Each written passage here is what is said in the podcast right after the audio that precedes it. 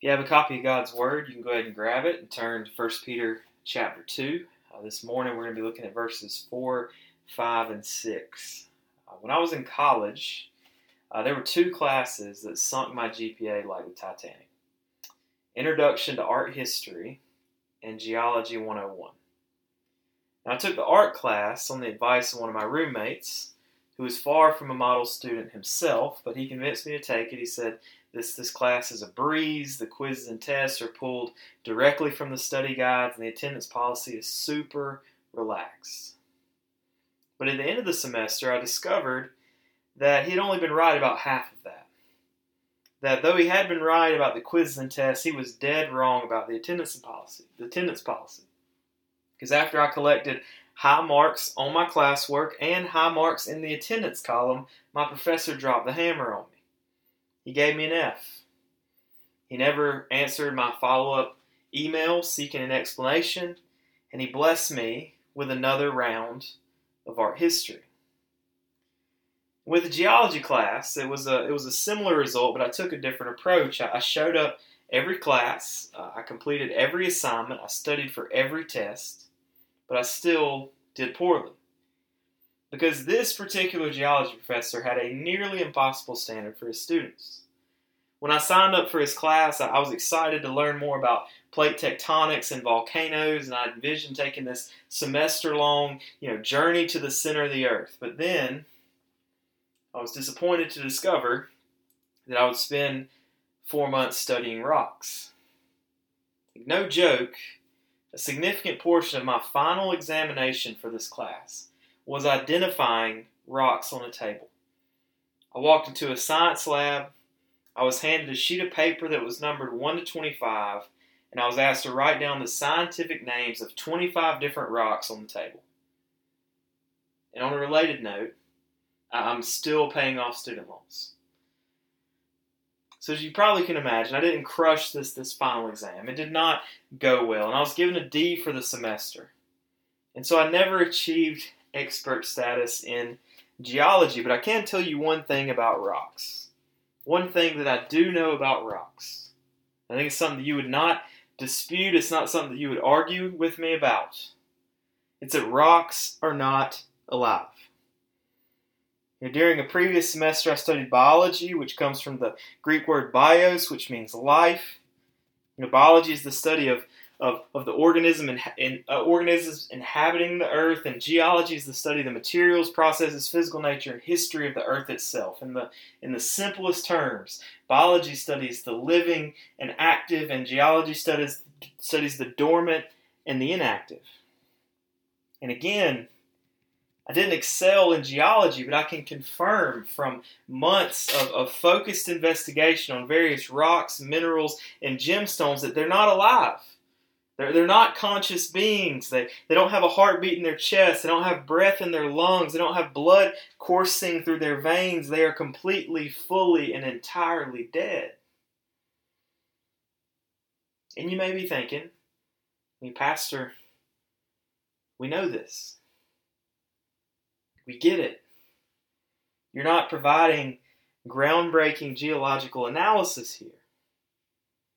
But I tell you all of this because the Apostle Peter uses a perplexing and geologically inaccurate illustration in our passage. As he continues tracing the, the glory and majesty of Jesus Christ in chapter 2, he uses a strange metaphor for describing him. He calls Christ a living stone. And he calls those who follow Christ living stones as well. So let's read verses 4 through 6. Peter writes, As you come to him, a living stone rejected by men, built up in the sight of God, chosen and precious. You yourselves, like living stones, are being built up as a spiritual house, to be a holy priesthood, to offer spiritual sacrifice acceptable to God through Jesus Christ. For it stands in Scripture Behold, I am laying in Zion a stone a cornerstone, chosen and precious, and whoever believes in him will not be put to shame. Remember, Peter's writing to first century churches in Asia Minor who are, are, living on the edges of the Roman Empire and, and who are experiencing sporadic persecution, uh, hatred, animosity from their neighbors in the Gentile world. And so in chapter 1 of his epistle, uh, Peter starts by encouraging them with the gospel. He traces God's sovereign hand um, through their past, present, and future. That in the past, God freed them from the penalty of sin. In the present, God is freeing them from the power of sin. In the future, God will free them from the presence of sin. He, he reminds them of these things so they so that despite their circumstances, they can still experience peace, hope, and joy in Christ. And then in the in the second half of chapter one, after establishing this gospel foundation, uh, he provides several commands for them. Verse 13, he says, Set your hope fully on the grace we brought to you the revelation of Jesus Christ. Verse 15, As he called you, as he who called you is holy, you also be holy in your conduct. Verse 17, Conduct yourself with fear throughout the time of your exile. Verse 22, Love one another earnestly from a pure heart. And then last week, when we began chapter 2, there were two more commands. Verse 1 Put away all malice, deceit, hypocrisy, envy, and slander. In verse 2 Long for pure spiritual milk. And what Peter starts doing here in verse 4 is he shifts from spiritual duties to spiritual privileges.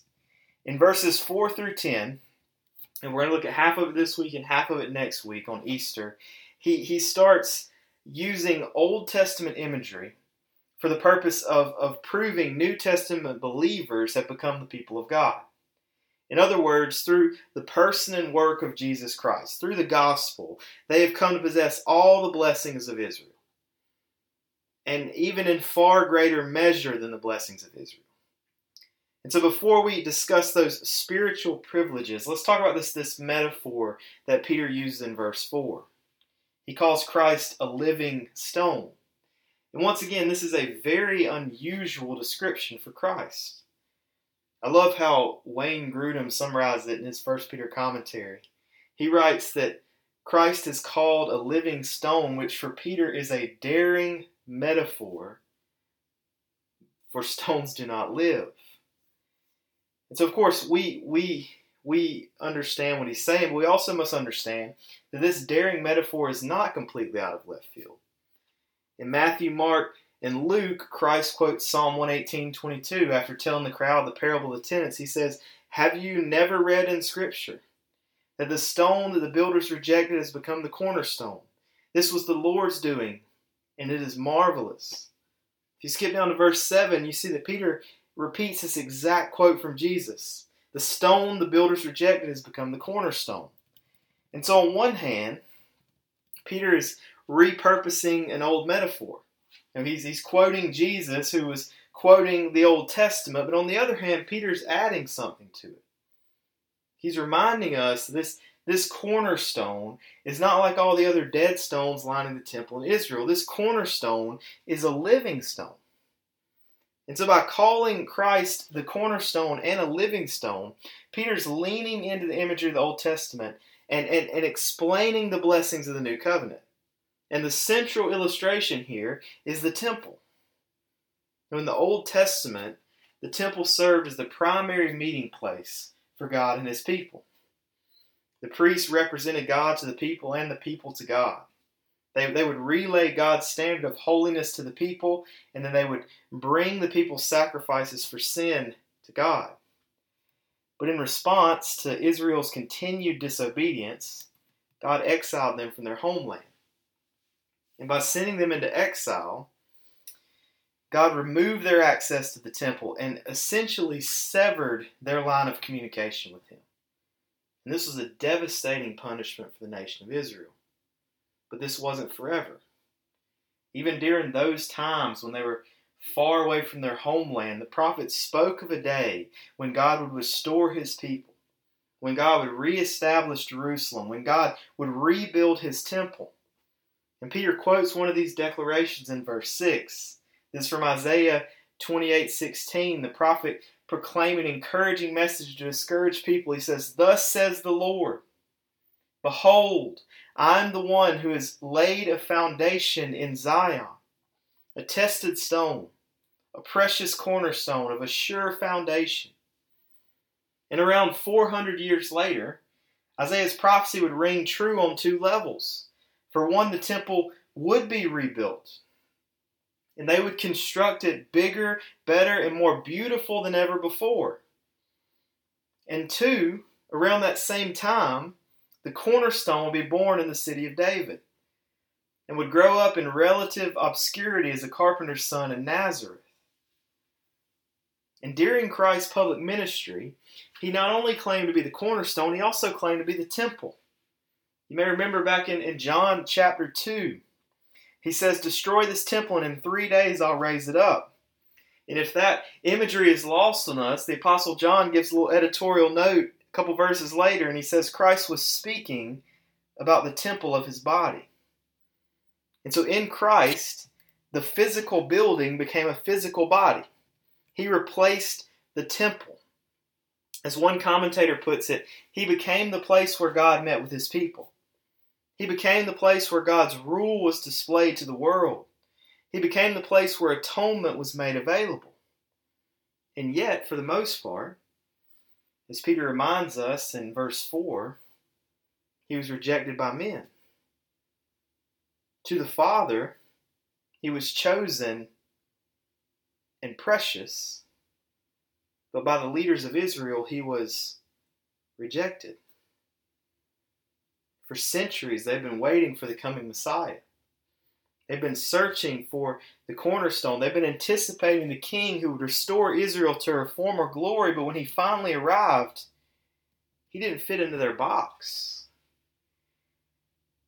He didn't support their agenda. He didn't serve their purposes. He didn't preach their narrative.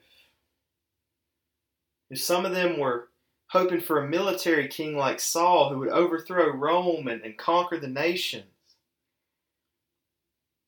Others were hoping for a favored king like David who would experience God's blessing of his every decision. A few were hoping for a king like Solomon who would establish public policy that would lead to the enrichment of the entire nation. But no one was hoping or expecting or searching for a king like Jesus. They had no category for a king who would become a servant. They had no vision for a king who would become a sacrifice. And so they rejected him. They rejected the living stone who was chosen and precious in the view of their heavenly Father. You know, I, I don't want to step too much on, on what's coming next week, but you know, the fundamental question that we're going to talk about on Easter, the fundamental question of verse 7 through 10 is, is who is Jesus to you? Is he the cornerstone? Or is he the stone of stumbling? Is he the rock of offense? And it, it may seem like a simple, arbitrary question, but it's not. In our day, people have all sorts of categories for Jesus. They say he was a great philosopher, he was a talented teacher, he was a charismatic revolutionary, he was a selfless servant, he was an unfortunate martyr. But C.S. Lewis rightly observed years ago that there's only two categories for Jesus. He wrote in Mere Christianity that either Jesus Christ was and is the Son of God, or he's a madman or something much worse. And now we can admit that, that Lewis draws a, a hard line in the sand with this statement. We can probably even say that he draws a hard line in, in concrete, he draws a hard line in, in asphalt, but he's not wrong. His statement is, is built on the foundation of biblical teaching. I mean, John 14, 6, Christ says, I am the way and the truth and the life. No one comes to the Father except through me. There's no wiggle room there. And in Matthew 25, we get this, this full picture of what final judgment will look like. Jesus says, when the Son of Man comes in his glory and, and all the angels with him, then he'll sit on his glorious throne. and before him will be gathered all the nations. And he will separate people one from another, as a shepherd separates the sheep from the goats, and he will place the sheep on his right and the goats on his left. And then the king will say to those on the right, Come, you who are blessed by my Father, inherit the kingdom prepared for you from the foundations of the world. For I was hungry, and you gave me food. I was thirsty, you gave me drink. I was a stranger, and you welcomed me. And I was naked, and you clothed me. I was sick, you visited me. I was in prison, and you came to me. And the righteous will answer him, saying, Lord, when did we see you hungry and feed you, or, or thirsty and give you drink? And when did we see you a stranger and welcome you, or naked and clothe you?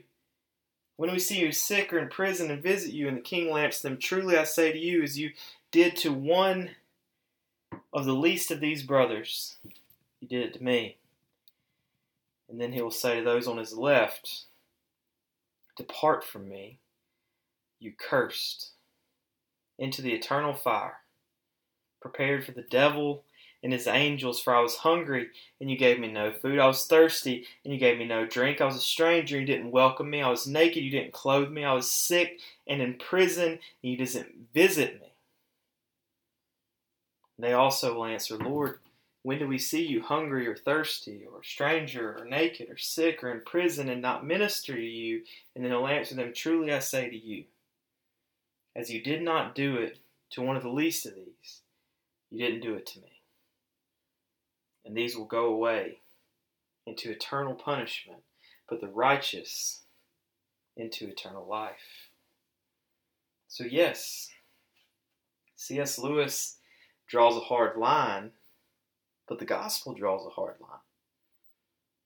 The gospel will ultimately divide all humanity into two categories sheep and goats. And the sheep will be the ones who see Christ as chosen and precious, and the goats will be the ones who reject him. And the harsh reality for the goat is this they can say whatever they want about Jesus. They can, they can shower him with compliments. They can praise him for his teaching and his work. But if they don't see him as chosen and precious, if they don't see him as, as trustworthy and true and sufficient and perfect and glorious and beautiful, if they don't see him as Savior and Lord, then they are rejecting him. Please hear and understand that Christ is satisfied with nothing less than your first and your best. So when Christ becomes chosen and, and precious in your life, then you become a living stone following the living stone. And as a living stone, you experience several spiritual privileges. Let's look at four of them together. First, living stones have union with Christ. Verse 4 begins with, As you come to him. You must understand on a, on a very basic level that Christian faith is not about accepting a particular theology. It's not about confirming certain beliefs. It's not about endorsing a historical group. It's not about joining a community of people. It's about coming to Jesus. And we should understand coming to Jesus on, on two levels that we, we come to Him initially and then we come to Him continually. We come to Christ initially, you, you are you are justified. Romans 5 explains this, this great exchange of salvation. Paul says, just as one trespass resulted in condemnation for all people, so also one righteous act resulted in justification and life for all people. For just as through the disobedience of one man the many were made sinners, so also through the obedience of one man the many will be made righteous. The law was brought in so that the trespass might increase. But where sin increased, grace increased all the more, so that just as sin reigned in death, so also grace might reign through righteousness to bring eternal life through Jesus Christ our Lord. So, what Paul is saying is that through the first Adam, he brought condemnation. But then there was a second and better Adam who brought redemption. And, and I don't know why my mind goes here. Um, it, makes me think about uh, Harry Potter, and, and I know that this may be a weird illustration, especially since there was a, a, a season several years ago when, when Harry Potter was, was demonized by certain segments of the church. But in the Harry Potter story, at, at, a certain point, Harry receives a gift from his late father, and that gift is an invisibility cloak, which allows him to move about without being seen. And when you trust in Christ, an exchange happens, and his righteousness becomes your righteousness. And so, in a similar way, his perfection cloaks your imperfection to where it's not seen anymore. His sacrifice on the cross makes your sin invisible in God's eyes. When the Father looks at you, He doesn't see your sin, He doesn't see your mistakes, He doesn't see your failures, He doesn't see your shortcomings, He doesn't see your problems. He sees the Son. He sees the one who is chosen and precious. But you don't just come to Christ once, right? After justification comes sanctification, where you're gradually shaped, molded, and refined into the image of Christ. You know, after your salvation, you should see this, this pattern of, of spiritual growth. The reality is, if, if your worship, you know, your Bible study, your prayer, your your service, your evangelism, any of your spiritual disciplines don't continually bring you to the foot of the cross. Now, if your spiritual practices aren't deepening your relationship, then you may be disconnected from Christ. And we touched on this a little bit last week, but one of the, the horrifying uh, realities about Christian culture is that you can be spiritually busy without being spiritually changed. That, that you can go through the motions, you can check the boxes, you can complete the rituals, you can show up week after week after week after week without walking into deeper fellowship with Christ. That you can learn a lot about Christ without ever having a relationship with Christ. And that's not what Christ wants for us. He says, Come unto me, all who labor and are heavy laden, I'll give you rest. Come, take my yoke. Learn of me. My yoke is easy, my burden is light. And so that initial invitation is come to me, and then that continual invitation remains come to me again and again and again. So, first, living stones have union with Christ, and second, living stones have unity in Christ. And that's unity with one another. Verse 5 says, You yourselves, like living stones, are being built up as a spiritual house. In the New Testament, the church is described with, with several metaphors. Some of the most common are uh, the body of Christ, the, the bride of Christ, the family of God, and the house of God. But here, Peter breaks from the usual descriptions, and he basically says the church is the temple of God, built with living stones on the foundation of Christ the cornerstone, with the Holy Spirit dwelling in it. And while Peter's metaphor is certainly unique, it's really not all that unique. Listen to what Paul writes about the church in Ephesians 2. He says the church is the household of God, and it's built on the foundation of the apostles and the prophets and Christ Himself being the cornerstone, in whom the whole structure, being joined together, grows into a holy temple in the Lord. In Him, you're being built together into a dwelling place for God by the Spirit. And so, interestingly, Paul, Peter, and Paul um, use the same illustration for the church. They both use the temple as an illustration. But Paul and Peter both agree the church is a people, not a building. You know, we we lived this truth last year.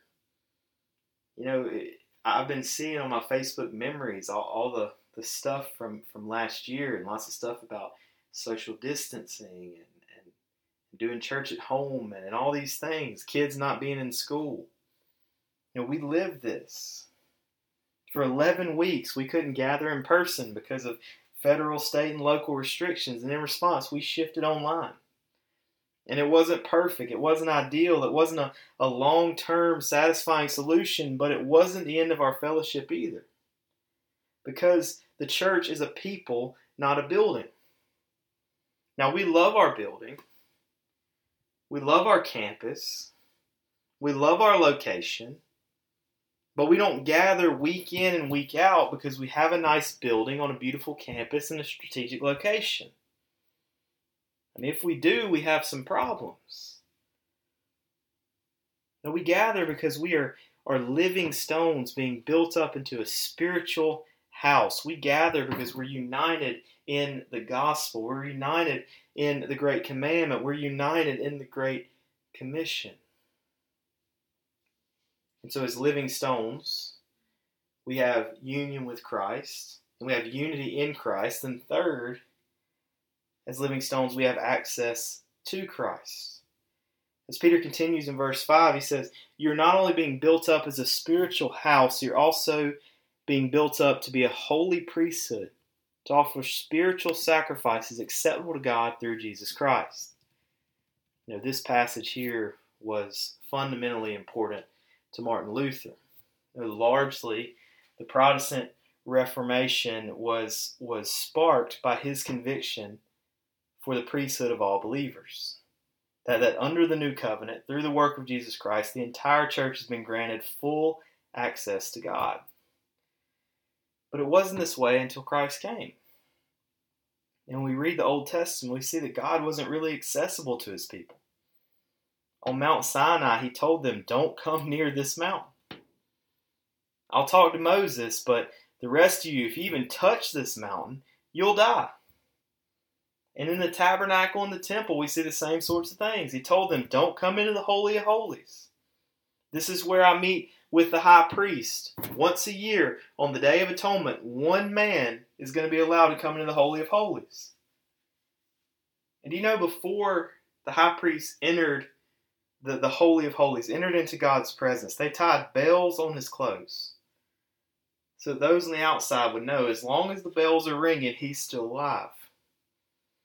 He hasn't been killed for an unholy intrusion into God's presence. So that, that's what it that's what it used to be. But then Christ died on the cross. In the very moment he gave up his spirit, the temple curtain ripped from the top to the bottom. And through this symbolic gesture, God indicated to his people anyone who comes to him through Christ has full and complete access. Yesterday I was reading John MacArthur's commentary on verse 5, and I found it really interesting. He points out the connection between the Old Testament priests and the New Testament believers. Uh, they're both sort of defined by several several characteristics.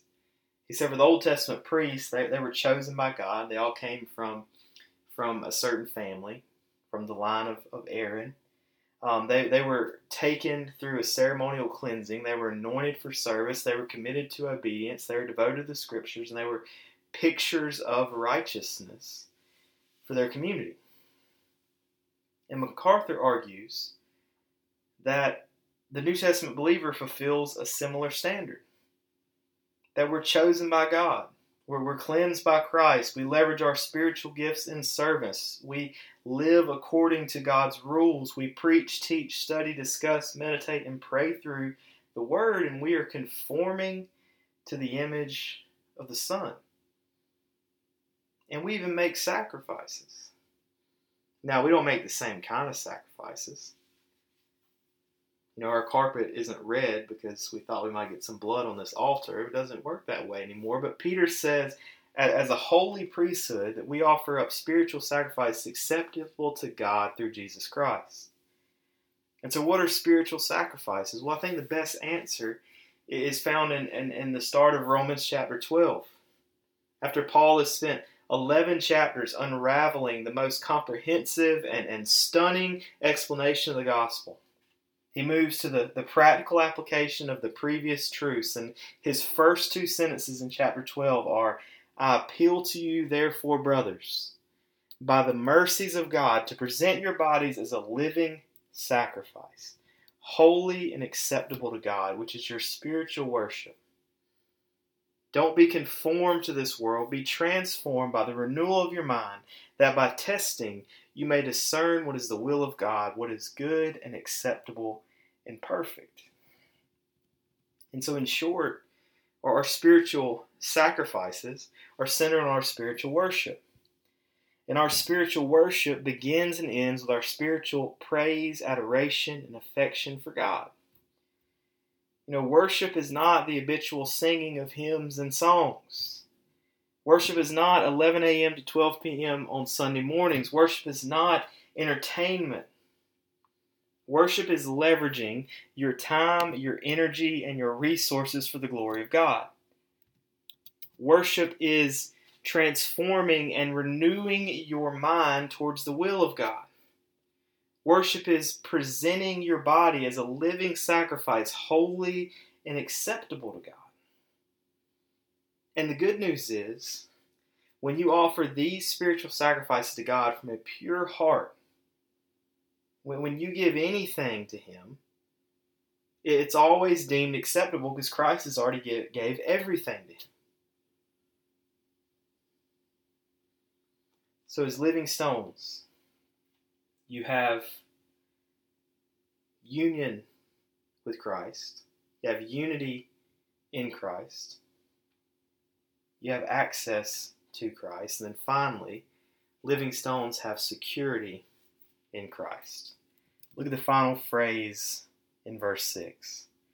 And whoever believes in him will not be put to shame. You know, other religions and unfortunately a few corners of Christianity blatantly reject the idea uh, of any sort of eternal security. They preach a, a broken gospel. Know, they say, yes, God saves sinners, but you can fall away. Yes, God saves sinners, but you can't really be certain about your salvation yes, God saves sinners, but until you reach the finish line, you can't be sure that, that your works are good enough or that your faith is strong enough. But Jesus teaches a different message. During the Bread of Life discourse in John chapter 6, he says, All that the Father gives to me will come to me, and whoever comes to me, I will never cast out. For I came down from heaven not to do my own will, but the will of him who sent me. And this is the will of him who sent me, that I should lose nothing of all that he has given me, but raise it up on the last day. For this is the will of my Father, that everyone who looks on the Son and believes in him should have eternal life, and I will raise him up on the last day. And so when you walk in repentance and faith, when you place your trust in Jesus Christ, He promises you two things. First, He will never let go of you. He says, I will never cast you out. He says, I will never lose those who God has given to me. And second, He will resurrect you. He says He will raise you up on the last day. And so when you believe in the Son, your eternity is sealed. Your eternity is guaranteed. Your eternity is secured. You can't lose it. You can't misplace it. You can't mess it up. You can't blow it. If you believe in Him, you will not be put to shame. Let's pray.